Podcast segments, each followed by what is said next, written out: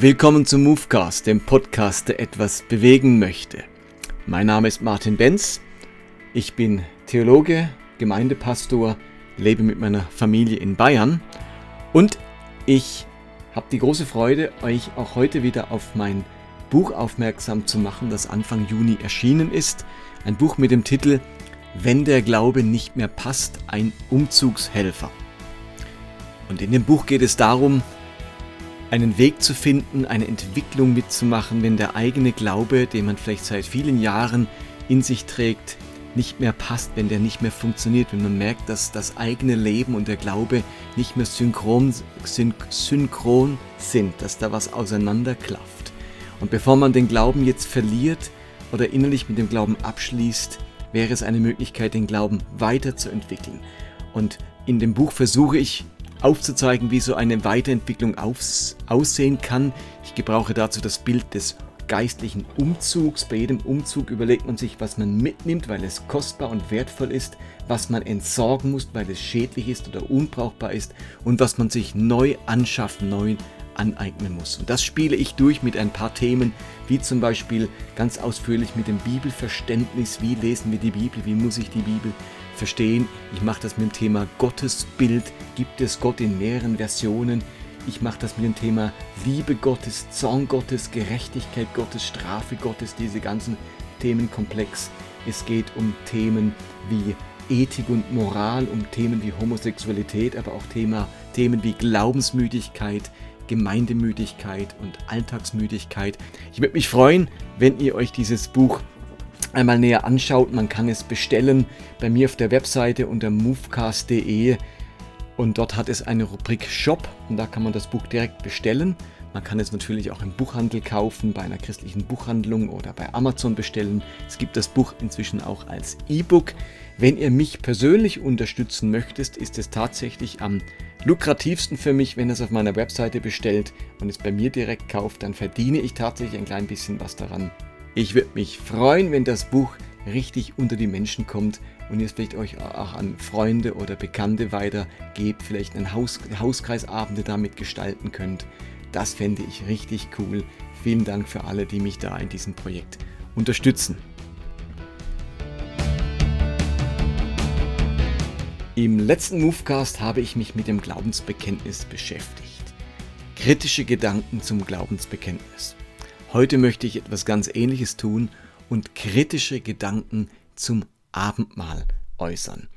Und mit diesem Abendmahl habe ich einigermaßen Erfahrung. Ich habe sogar eine ganze Bandbreite an Erfahrungen. Ich bin nämlich katholisch aufgewachsen. Ich hatte Erstkommunion und habe also das Abendmahl unter katholischer Perspektive kennengelernt. Also als heilige Messe, als Eucharistiefeier. Dann habe ich 30 Jahre lang in freikirchlichen Kreisen verbracht und habe das Abendmahl ganz stark unter freikirchlicher Theologie und freikirchlicher Aspekten kennengelernt. Und jetzt bin ich in der Elia-Gemeinde in Erlangen. Das ist auch eine Mischung aus Freikirche und Landeskirche. Diese Gemeinde gehört zum Dekanat Erlangen und ich musste ganz bewusst, um Abendmahl in der Elia-Gemeinde austeilen zu können, auch nochmal eine Fortbildung machen, eine Inkulturation in die Bayerische Landeskirche und habe da einen Kurs besuchen müssen zum Thema Abendmahl, Abendmahlsverständnis, auch Abendmahlspraxis und habe jetzt auch nochmal das Abendmahlsverständnis der Landeskirche, der evangelischen Landeskirche oder der Bayerischen Landeskirche kennenlernen dürfen. Also eine ganze Bandbreite katholisch, freikirchlich und evangelisch. Und bevor ich mich nun kritisch zum Abendmahl oder der üblichen Abendmahlspraxis äußere, möchte ich auch meine Wertschätzung für das Abendmahl zum Ausdruck bringen. Alles, was ich hier sage, ist auch meine persönliche Meinung, meine persönliche Sicht und es ist überhaupt kein Problem, wenn jemand das anders sieht und ich möchte auch niemanden zu nahe treten mit meinen kritischen Gedanken, der für den das Abendmahl etwas ganz, ganz Wertvolles und Kostbares ist. Und ich glaube, es ist wichtig, eine Wertschätzung für Rituale und, Liturgie äh, zu empfinden und das auch zum Ausdruck zu bringen. Ich glaube, dass es, ich habe das immer wieder wahrgenommen, auch gerade bei Leuten, die progressiv unterwegs sind, für die auch manches in ihrem Glauben kaputt gegangen ist oder die sich von manchem auch entfernt haben oder getrennt haben, wo vieles unklar und unsicher wurde, da waren manchmal Rituale oder Sakramente noch so ein Punkt, an dem man sich ganz stark fest, festgehalten hat. Es war so ein stabilisierender Faktor, ein Orientierungspunkt. Ich habe bei manchem wahrgenommen, dass das Abendmahl oder auch das Glaubensbekenntnis gerade in turbulenten Zeiten wirklich so eine stabilisierende Kraft hatte. Und Liturgie und Rituale, auch Sakramente, haben einen ganz großes, äh, großen Vorteil. Sie binden uns davon, eine eigene Wirksamkeit herzustellen. Ein Sakrament hat wirklich als Grundidee, beschenkt zu werden mit Gnade. Eine sakramentale Handlung hat in ihrem Ursprung, in ihrem Kerngedanken die Idee, dass ich hier von Gott, von Gott aus, ihm als Initiator beschenkt werde mit seiner Gnade. Und in einer Gesellschaft, wo man immer mehr auf Selbstwirksamkeit getrimmt wird, auf Leistung, auf Selbstvermögen, ist das ein ganz entscheidender Aspekt, dass es im Glauben Elemente gibt, wo meine Selbstwirksamkeit gar nicht so entscheidend ist, sondern Gott an mir wirkt, Gott an mir handelt, seine Gnade, seine Gunst, seine Güte mir vorausgeht. Und insofern haben Sakramente, auch die Taufe, auch die Säuglingstaufe an dieser Stelle, obwohl ich äh, sehr vertraut bin noch mit der Erwachsenen- und Glaubenstaufe, aber auch die Säuglingstaufe hat als Sakrament etwas ganz Wertvolles, weil es mich von einer gewissen Selbstwirksamkeit entbindet und Gott mich einfach mit seiner Gnade, mit seiner Gunst beschenkt. Rituale und Liturgie, das sind etwas, in das ich mich hineinfallen lassen kann, das mich trägt wie ein Strom, in dem ich schwimme. Und dieser Strom, dieser, der fließt seit Jahrhunderten oder seit Jahrtausenden. Und ich kann mich einfach in diesen Strom hineinbegeben und mich da tragen lassen, treiben lassen. Das ist so das Geschenk von Ritualen und von Liturgie. Und gerade Menschen, deren Selbstwirksamkeit abnimmt, zum Beispiel durch das Alter oder auch durch Demenz, können immer noch am Glauben teilhaben durch Rituale in Liturgie. Und darum ist gerade unter dementen Menschen oder auch in, in der Seelsorge im Altersheim oder auch im Krankenhaus Sakramente, Abendmahl, Segen und so weiter etwas ganz, ganz Wichtiges. Aber genau diese wertschätzenden Aspekte, die ich jetzt gerade geschildert habe, die werden nun auch schon seit, seit Jahrzehnten und seit Jahrhunderten zum Teil betont. Und darum ist vielleicht auch mal an der Zeit, einen anderen Blick, einen kritischen Blick aufs Abendmahl und auf seine Entwicklung zu werfen. Das Erste, was ich erwähnen möchte, ist, dass ich das Abendmahl, so wie wir es feiern, mit diesem kleinen Stück Brot oder der Hostie und einem Minischluck aus einem Kelch doch eine sehr seltsame, ein sehr seltsames Ritual. Ähm, also ich muss ehrlich sagen, in all den Jahren, wo ich Abendmahl feiere, finde ich es ehrlich immer noch komisch, da nach vorne zu laufen, äh, so ein kleines Stückchen Brot zu bekommen, Wein zu bekommen und sich zu überlegen, was, was mache ich jetzt, was, was denke ich in dem Moment. Ich weiß nicht, wie es euch geht, aber ich stehe dann da, bete ich jetzt in dem Moment, wo ich dieses Brot in den Mund nehme oder diesen Schluck trinke, was, was denke ich da, was, man so, was muss ich mich da jetzt bewusst machen. Das ist so ein, ein komischer, unnatürlicher Moment, finde ich, weil wann nimmt man sonst irgendwie so ein winziges Stückchen Brot und einen winzigen Schluck? Ähm, also eine, eine Kleinigkeit, die ich vor mir habe, die aber ungeheuer aufgeladen aufgeladen ist inhaltlich. Ich schaffe es gar nicht, diesen Inhalt kongruent zu bekommen, zu diesem, dieser kleinen, schmächtigen Handlung, die ich da vollziehe. Ich weiß da gar nicht, wo ich hinschauen soll, schläge wie die Augen, da ist immer so ein komischer Moment, dann kriegt man das gereicht und dann sagt der Austeiler irgendwie der Leib Christi für dich gebrochen, sage ich dann Amen, sage ich dann Danke, äh, sage ich gar nichts. Also ich finde, dass das Abendmahl, so wie wir es feiern, auch so eine ganz peinliche, komische Komponente an sich hat. Vielleicht ganz subjektiv, vielleicht sagen jetzt manche, geht mir überhaupt nicht so, ich finde das ein wunderbarer Moment, der schönste Moment im Gottesdienst, aber ich könnte mir vorstellen, dass einigen ganz genauso geht, dass man echt nicht genau weiß, wo gucke ich hin, was mache ich, wie verhalte ich mich da richtig. So ein awkward, so ein weird Moment, während man Abendmahl feiert. Das zweite ist, der Schindluder, der mit einem Text aus dem Korintherbrief getrieben wird in Bezug aufs Abendmahl. Da gibt es einen Vers in 1. Korinther 11, Vers 27, ein Abschnitt, wo Paulus über das Abendmahl und das richtige Feiern des Abendmahls spricht. Und da sagt er dann, wer also unwürdig das Brot isst oder den Kelch des Herrn trinkt, wird des Leibes und Blutes des Herrn schuldig. Und dieser Text, vor allem aus Luther und Elberfelder, wer nun unwürdig isset, der hat unglaublich vielen Christen Gewissensbisse verursacht. Man hat eben den Eindruck, man darf nur zum Abendmahl gehen, wenn man würdig ist. Und wenn man vorher gesündigt hat oder unreine Gedanken hatte, dann hat man so ein Problem und dann darf, muss man echt beichten gehen. Bei den Katholiken ist heute noch so, man muss erst beichten, bevor man zum Abendmahl gehen kann, weil man würdig sein muss für dieses Abendmahl. Nun herrscht hier aber ein Riesenmissverständnis. Es steht nämlich hier im Griechischen, wer also unwürdig das Brot isst, kein Adjektiv, sondern ein Adverb. Das griechische Wort an dieser Stelle Anaxios, das ist Adverb. Es gibt im Griechischen wie auch im Deutschen Adjektive und Adverbien. Adverben beschreiben ein Verb näher, Adjektive beschreiben ein Substantiv näher. Also wenn es hier steht, wer nun unwürdig isset, bezieht sich das unwürdig auf das Essen, nicht auf das Wer. Wenn das Wer also die Person näher beschrieben werden sollte, mit dem unwürdig, dann müsste dort ein Adjektiv stehen. Weil hier aber ein Adverb steht, wird das Essen, die Tat des Essens näher beschrieben. Es geht also nicht darum, dass der Mensch würdig sein muss, der Abendmahl zu sich nimmt, sondern dass er in einer würdigen Art und Weise essen soll. Es geht um das Essen. Das ist der große Punkt.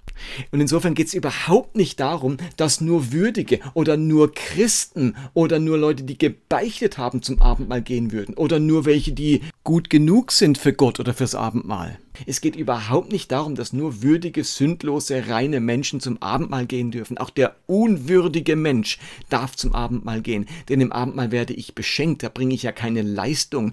Es geht Paulus vielmehr darum, in, in würdiger Art und Weise zu essen und das beschreibt in dem ganzen Abschnitt, was es heißt, unwürdig das Abendmahl einzunehmen, gehe ich auch gleich drauf ein. Und es ist endlich an der Zeit, so vielen Christen das schlechte Gewissen zu nehmen in Bezug aufs Abendmahl.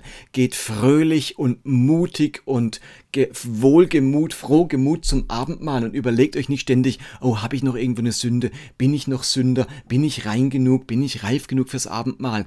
Diese Bürde, wo den Leuten auferlegt wird, da wird das Abendmahl nicht zu einer Freude, sondern zu einer Belastung, weil man ständig daran erinnert wird, wie unwürdig man eigentlich ist. Und ich finde, das muss endlich weg vom Abendmahl. Diese ganze Heiligungsvorstellung, dass nur der Heilige und Reine und so weiter zum Abendmahl gehen darf, das hat, glaube ich, ganz viel Schaden bei ganz vielen Christen ausgelöst. Und ich kenne genug Abendmahlsbiografien, wo Leute während dem Abendmahl auf dem Platz sitzen bleiben mussten, weil sie eben dachten, sie sind nicht würdig, sie hatten irgendwie, fühlen sie nicht gut genug oder sie haben vielleicht nicht genug Bibel gelesen und haben Zweifel an Gott gehabt und dann bleiben sie sitzen und jeder aus der Gemeinde hat jetzt wahrgenommen, oh, mit dem stimmt was nicht, irgendwas hat er getrieben, irgendwas hat er angestellt und man hat da dieses Stigma bekommen. Also so manch einer leidet bis heute an seiner Abendmahlsbiografie. Und gerade wegen diesem würdig und, und würdig essen hat's Abendmahl auch so für mich oftmals so einen gesetzlichen Touch, so ein so Schema nach Schema F muss das ablaufen. Also da muss immer erst Brot, Wein und ich weiß noch als Kind, dann habe ich mir Sorgen gemacht, wenn wenn die Hostie dann am Gaumen klebt und ich krieg die nicht mehr weg oder oder wenn sie runtergefallen ist oder oder wenn ich den Wein ein bisschen verschütte. Das ist so ein Sakrileg, das ist ja fast magische Vorstellung. Also bei den Katholiken ist ja heute noch so in der Transsubstitutionslehre, wo sich das Brot und der Wein wirklich substanziell verwandelt in Fleisch und Blut, muss ja dann hinterher im Tabernakel die übrigen Hostien eingeschlossen werden, weil die jetzt geheiligt sind äh, und verwandelt sind. Das sind ja richtig magische Vorstellungen. Da muss der Wein ausgetrunken werden, da darf nichts mehr übrig bleiben, nicht mal mehr ein Tropfen. Deswegen wird der Kelch auch noch so ausgeputzt mit dem Tuch. Das sind also richtig magische Vorstellungen. Und dann läuft es immer so genau ab und weh, jemand verwechselt da was und jetzt wird erst Wein genommen und dann das Brot. Dann ist da kein richtiges Abendmahl. Also das ist ein Ritual geworden, ein aufs Wesentliche reduziertes Ritual, wo genau richtig ablaufen muss, sonst scheint es seine Wirksamkeit zu verlieren oder sonst ist irgendwie Gott böse oder zornig, weil wir das falsch gemacht haben.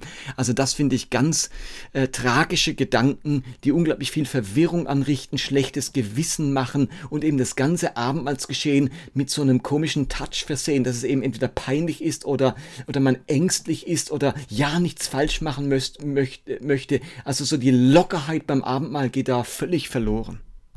Beim Lobpreis sind wir noch richtig gut drauf, an der Predigt wird gelacht, aber wenn es ums Abendmahl geht, dann werden alle ganz ernst. Da darf man keine falsche Bewegung machen, keinen falschen Schritt und keinen falschen Schluck. Ich finde es irgendwie tragisch. Okay, und meine dritte Kritik ist, dass sich das Element, das am allerstärksten Gemeinschaftsspenden sein sollte, zum gemeinschaftstrennendsten Element wurde. So wie ich das Abendmahl verstehe, hat es eine ungeheuer gemeinschaftsspendende Wirkung und auch Funktion. Hin und her in den Häusern haben sie das Abendmahl gefeiert. Die ersten Christen blieben beständig im Abendmahl. Das hat so die Christen verbunden. Das ist so ein gemeinsames Element, ein gemeinsames Bekenntnis. Wir erinnern uns gemeinsam an, an, an Leib und Blut Jesu, an Sterben und Auferstehen und so weiter. So ein, ein verbindendes Element sollte es eigentlich sein. Dafür wurde es eingesetzt. Das tut immer wieder zu, zu meinem Gedächtnis als Erinnerung, kommt zusammen, feiert miteinander. Das hat so viel verbindende Aspekte, so viel Miteinander Aspekte und inzwischen ist das Abendmahl zu genau dem Gegenteil geworden. Ihr müsst euch klar machen, dass die unterschiedlichen Abendmahlsvorstellungen äh, bis heute Kirchen trennen. Wir haben bei den Katholiken die Transsubstitution, dass sich also wirklich die Substanz verändert und aus Brot und Wein, ich sage es jetzt vereinfacht, wirklich Leib und Blut werden. Bei Luther und den Evangelischen haben wir die Realpräsenz. Jesus ist wirklich gegenwärtig in Brot und Wein. Die Substanz ändert sich nicht, es bleibt Brot und Wein, aber Jesus ist wirklich gegenwärtig.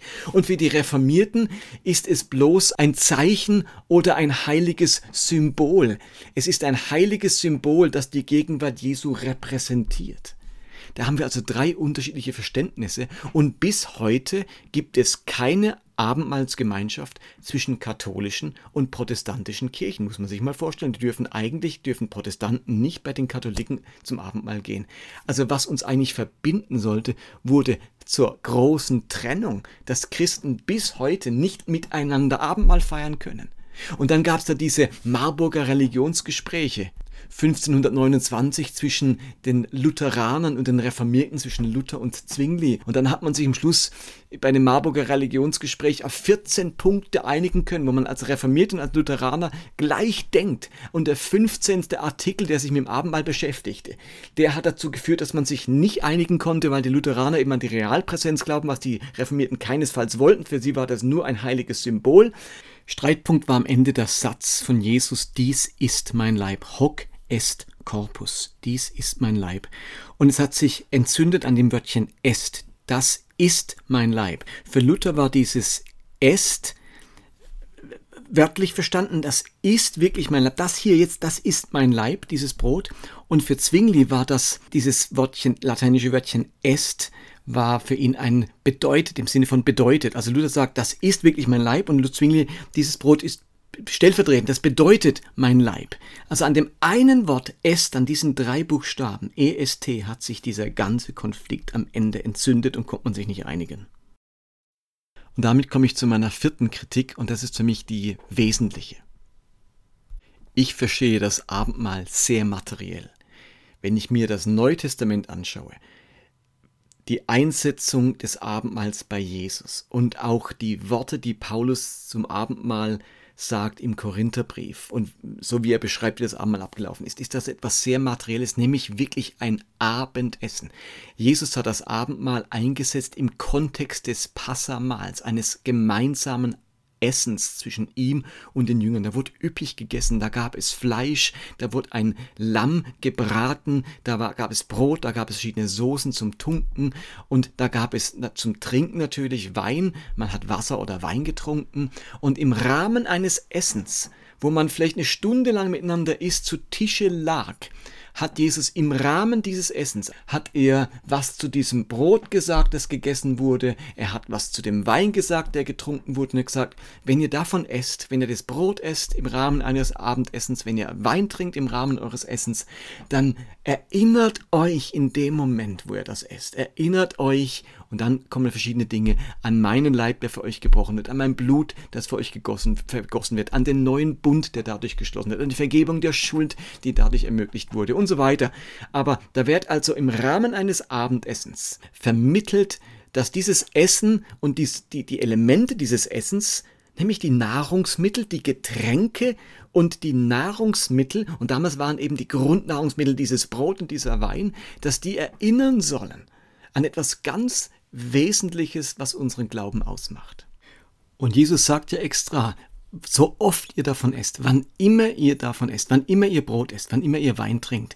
Er hat also gerade nicht gesagt, errichtet ein bestimmtes Zeremoniell, ein bestimmtes Ritual, tut in euren Gottesdiensten ein Stückchen Brot essen und ein bisschen Wein trinken, sondern sagt, wann immer ihr Brot esst, nämlich mehrmals am Tag, nutzt die Gelegenheit der Mahlzeit, um euch an das Wesentliche eures Glaubens zu erinnern.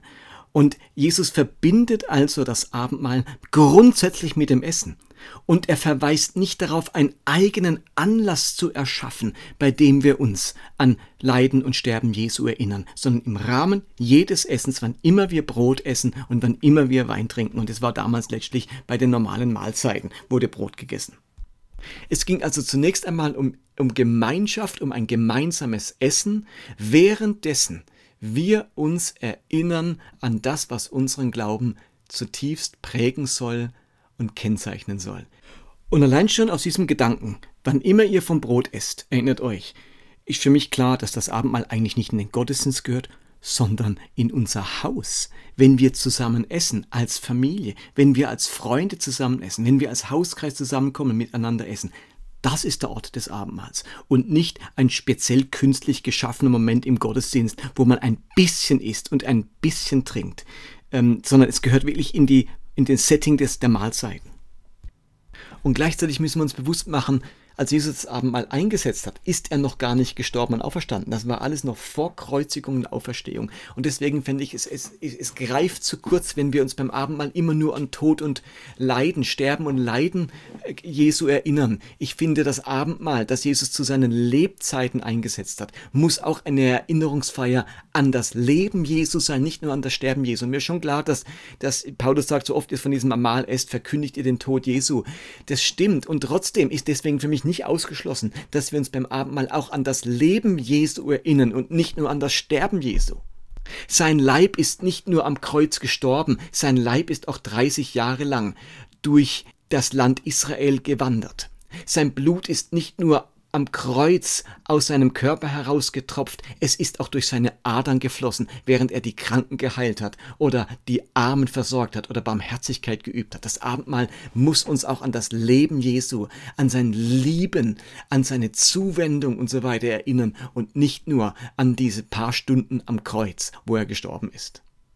Und nun wurde dieses sehr materielle Abendmahl mit üppigem Essen vollkommen geistlich aufgeladen und dann noch zum Sakrament erhoben, wo es dann so diese besondere, fast magische Tat wurde, ähm, wo geistlich etwas ganz Besonderes passiert und gleichzeitig völlig entmaterialisiert, also in sein materielles Minimum hineingeführt. Jetzt ist am Schluss nur noch eine kleine Hostie und ein winziger Schluck Wein. Das ist aus dem Abendmahl geworden, aus einem gemeinsamen Abendessen wurde ein winziger Schluck Wein und ein kleines Stückchen Brot. Das ist übrig geblieben. Also seine Sinnlichkeit, das Materielle ist im Abendmahl vollkommen verloren gegangen und es ist geistlich völlig aufgeladen und mit jetzt all den Ängsten besetzt, dass man geistlich etwas falsch machen könnte, dass man es falsch empfangen könnte, dass man falsch dabei denkt und es hat dann so eine Schwere und so eine Last und so eine bedrückende Atmosphäre und die, das Element eines gemeinsamen Essens. Überlegt euch doch mal eure gemeinsame Essen mit Freunden. Da geht's lustig zu, da freut freut man sich, da hat man was zu reden, zu erzählen, da stößt man miteinander an. Diese Leichtigkeit ist vollkommen verloren gegangen beim Abendmahl und es ist so aufgeladen, dass es zu einem ganz, ganz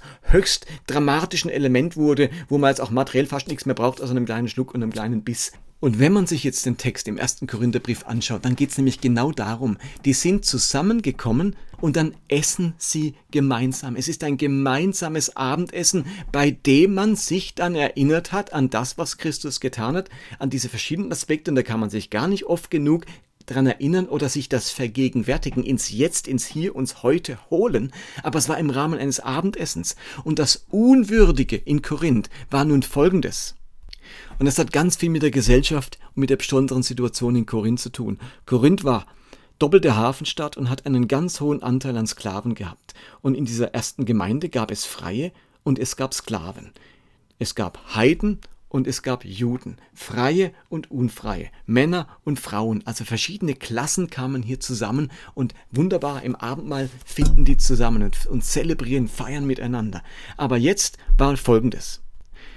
Die Freien, die konnten sich schon vielleicht frühzeitig am Tag treffen oder früh am Abend. Die Sklaven, die konnten nicht einfach sagen, du Herr, ich habe da noch was vor, ich muss noch in die Gemeinde. Die konnten erst kommen, wenn ihre Arbeit erledigt war. Und so kamen die zusammen oftmals die Sklaven etwas später und da hatten die Freien, weil sie Kohldampf hatten, schon mal das halbe Essen leer gegessen oder das ganze Essen weggegessen und aus Langeweile so viel Wein getrunken, dass sie schon betrunken waren. Genau das schildert dann Paulus und sagt, in äh, Vers 20, wenn ihr zusammenkommt, feiert in Wirklichkeit gar nicht das Mahl des Herrn. Denn bevor das gemeinsame Mahl beginnt, fangen die Anwesenden schon an, einmal an zu essen, was sie mitgebracht haben. Und wenn dann die später kommenden hungrig eintreffen, sind die ersten schon betrunken. Und darum sagt Paulus, hey, das ist unwürdig. Ihr bringt euer üppiges Essen mit, schlemmt hier schon mal und dann kommt der arme Sklave, der kann nicht mal was mitbringen und ist beschämt, wenn er mit anschauen muss, ich komme mit leeren Händen, Händen, das tut mir so leid, äh, ich kann nichts beitragen und ihr habt euch schon voll gegessen. Und er sagt dann, Leute, wenn ihr Hunger habt, esst euch zu Hause satt und wartet aufeinander, bis auch der Sklave da ist und dann esst miteinander. Und dann geht es nicht darum, sich satt zu essen und sich voll zu trinken. Es geht nicht darum, dass jetzt jeder den Hunger aufspart bis am Abend, bis zum Abendmahl. Nee, seid gesättigt, dass ihr am Abend miteinander speisen könnt und vor allem teilen könnt. Dass ihr nicht darauf angewiesen seid, eure ganze Ration selber zu essen, weil ihr so hungrig seid, sondern das auch mit denen teilen, die später kommen, die nichts vorbereitet haben und mitbringen konnten. Und so sagt Paulus in Vers 22, könnt ihr denn nicht zu Hause essen oder trinken? Oder bedeutet euch Gottes Gemeinde so wenig, dass ihr diejenigen geringschätzig behandelt, die arm sind und kein Essen mitbringen konnten? Was soll ich dazu sagen? Soll ich euch dafür auch noch loben? In diesem Punkt kann ich das ganz gewiss nicht tun. Insofern ist die Idee bei Jesus mit Passa Mal und auch bei Paulus hier in Korinth, ihr kommt zusammen, ihr bringt etwas zu essen mit und die Armen werden nicht beschämt, indem man ihnen vorwirft, du hast nichts mitgebracht, sondern ihr teilt das miteinander und feiert gemeinsam ein Abendessen, ein Abendmahl, bei dem ihr dann die Einsetzungsworte sprecht oder euch erinnert, also Einsetzungsworte, das ist sowieso, wo steht denn, dass man Einsetzungsworte sprechen muss beim Abendmahl? Halte ich auch für was, für eine Erfindung aus der Kirchengeschichte. Nirgends muss man das Abendmahl einsetzen, sondern man feiert einfach ein Abendessen zusammen. Und dabei erinnert man sich an ganz wichtige geistliche Elemente wie das Leiden und Sterben Jesu.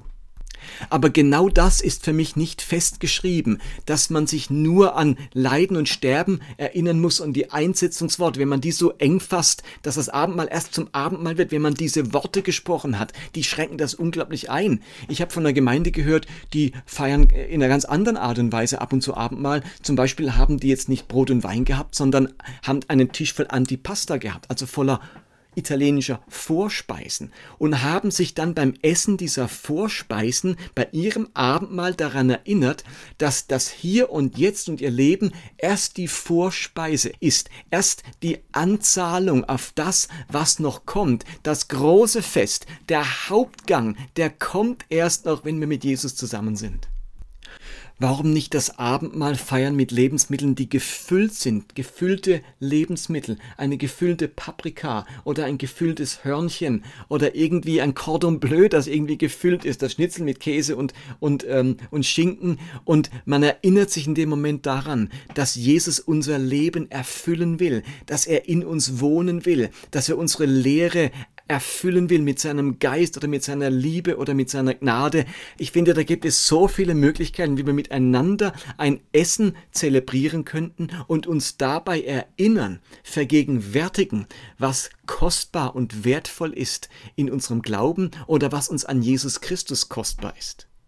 Warum nicht miteinander Abendmahl feiern, indem wir es ganz dunkel machen? Und wir essen für einen Moment lang in völliger Dunkelheit, so wie bei den Restaurants Blinde Kuh und machen uns deutlich, dass Christus uns aus der Blindheit, zu, aus, aus, aus Blinden zu Sehenden gemacht hat, aus der Finsternis ins Licht geführt hat. Es gibt so viele kreative Möglichkeiten, wie wir Abendmahl feiern könnten. Und es ist immer wieder neu, es ist frisch, es erinnert uns an verschiedene Aspekte unseres Glaubens, wir vergegenwärtigen uns ganz viel Kostbares. Und es ist ähm, gepaart mit einer Leichtigkeit, mit einer Fröhlichkeit, mit einer Kreativität. Es ist sinnlich, es ist materiell und nicht reduziert auf einen kleinen Biss Brot und auf einen kleinen Schluck Wein, wobei wir dann ganz ernsthaft und schwer sind. Äh, also ich finde, das hat nichts mit neutestamentlichem Abendmahl zu tun. Da plädiere ich für eine neue Abendmahlskultur, die mit viel Freude einhergeht, mit viel Kreativität und breiter ist als nur auf das Sterben und, und Leiden Jesu konzentriert. Und ich finde diesen ganzen Abendmahlstreit wirklich ein Stück weit lächerlich, sich zu überlegen, inwiefern ist Jesus jetzt gegenwärtig in Brot und Wein. Wie steckt der drin? Ist der da real drin? Ist er nur symbolisch drin oder verwandelt sich das Ganze? Ich finde, das geht ehrlich gesagt so am Thema vorbei. Für mich ist das Abendmahl vor allem eine Erinnerungsfeier an all das Gute, das Christus getan hat, das ich mir immer wieder vergegenwärtige, in mein Hier und Jetzt hole, in mein Leben hole. Dafür ist das ein wunderbares Geschenk, ein wunderbares Symbol. Und ja, Jesus ist gegenwärtig, aber nicht wegen einem bestimmten Sakrament oder bestimmten Einsetzungsworten, sondern weil Gott gerne gegenwärtig ist bei unserem Essen. Und ich möchte gern abschließen mit einer ganz spannenden Stelle aus dem Buch Exodus. Da ist ja Gott beim Bundesschluss am Sinai gegenwärtig auf diesem Berg Sinai. Und niemand, kein Mensch und kein Tier darf den Berg berühren. Er ist in Wolken gehüllt, es donnert und kein Mensch darf sich diesem Berg nahen. Und dann entscheidet Gott, dass ein paar wenige sich ihm nahen dürfen in seine Gegenwart. Und dann heißt es in Exodus 24 ab Vers 9, Mose, Aaron, Nadab, Abihu und die 70 sieben oben Häupter stiegen auf den Berg Sinai. Und sie sahen den Gott Israels. Der Boden unter seinen Füßen leuchtete wie mit Saphiren bedeckt, blau und klar wie der Himmel. Die ausgewählten Männer, die mit Mose auf dem Berg waren, durften Gott sehen, ohne dass er sie tötete. Dann aßen und tranken sie in seiner Gegenwart. Wow. Ihr müsst euch vorstellen, das sind diese Männer in der Gegenwart Gottes. Sie sehen Gottes. Normalerweise hätte jeder sterben müssen. Und jetzt dürfen sie Gott sehen. Eine einmalige Geschichte im Alten Testament. Menschen dürfen in der Gegenwart Gottes sein und Gott schauen und wie er glänzt und wie es leuchtet unter seinen Füßen. Und was machen sie in dem Moment? Eine Worship-Zeit oder eine Gebetsgemeinschaft oder eine Gebetsnacht oder eine Beichtrunde? Was machen sie in der Gegenwart Gottes? Dann aßen und tranken sie in seiner Gegenwart. Ich glaube, wir müssen wieder mehr wahrnehmen, dass unser Essen etwas Heiliges sein kann. Das ist nicht nur Fast Food, nicht nur Befriedigung eines Hungerbedürfnisses, sondern Jesus nimmt ein Essen, ein ganz wichtiges Essen, das Passa-Essen und sagt, in diesem Essen ist Gott gegenwärtig. In dieser Gegenwart Gottes könnt ihr wie kaum sonst oder, oder könnt ihr in ganz besonderer Weise euch klar machen, was Glaube bedeutet, was ich für euch getan habe, wie meine Liebe zu euch aussieht. Essen, Gegenwart Gottes, das sind zwei Dinge, die gehören zusammen. Und deswegen setzt Jesus das Abendmahl ein. Also eigentlich setzt er gar kein Abendmahl ein, sondern Jesus isst mit den Jüngern zu Abend. Und dann sagt ihr, wann immer ihr esst, wann immer ihr Brot esst, erinnert euch, er heiligt damit unsere Mahlzeiten. Steht ihr, eine Mahlzeit wird nicht dadurch heilig, dass wir vorher noch ein kurzes Gebet sprechen. Ähm, ja, komm, Jesus sei unser Gast und segne, was du uns beschert hast. Das macht das Essen nicht heilig. Das ist so eine, manchmal so eine Alibi-Handlung. Wir müssen wahrnehmen, dass Gott es liebt, wenn wir in seiner Gegenwart essen. Wenn wir das nächste Mal essen und es muss für mich jetzt nicht bei jeder Mahlzeit und jedem Frühstück und jedem Snack sein, aber wenn wir uns als Familie zusammensetzen oder als Freundeskreis, dann lasst uns nicht einfach nur Party feiern, nicht nur ein nettes Abendessen haben, sondern sagen wir, Gott ist gegenwärtig in diesem miteinander in diesem gemeinsamen Abendessen. Und jetzt äh, äh, vertiefen wir seine Gegenwart oder machen wir uns seiner Gegenwart bewusst, indem wir uns erinnern an das, was Jesus für uns getan hat im Leben und im Sterben.